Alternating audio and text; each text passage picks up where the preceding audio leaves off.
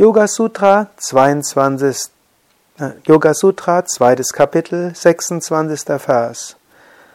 Das Mittel Avidya, Unwissenheit, zu überwinden ist Vivekakyati, ungebrochenes Unterscheidungsvermögen. Immer wieder über die Unterscheidung zwischen dem Selbst und dem Nicht-Selbst, zwischen dem Ewigen und dem Nicht-Ewigen, dem Freudevollen und dem Leidvollen. Der Körper, das bist du nicht, du beobachtest den Körper. Die Emotion, du bist nicht die Emotion, du beobachtest die Emotion. Du bist nicht die Persönlichkeit, du bist das Bewusstsein dahinter. Werde dir dessen immer wieder bewusst.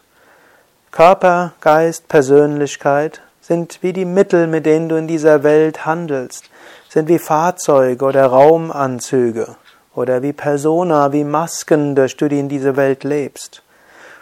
Und so wie wenn du auf den Mars gehen würdest, deinen Raumanzug tragen müsstest,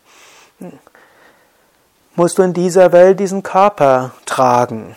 Aber wenn du im Raumanzug bist, bist du dir öfters bewusst, dieses ist ein Raumanzug, das bin ich nicht.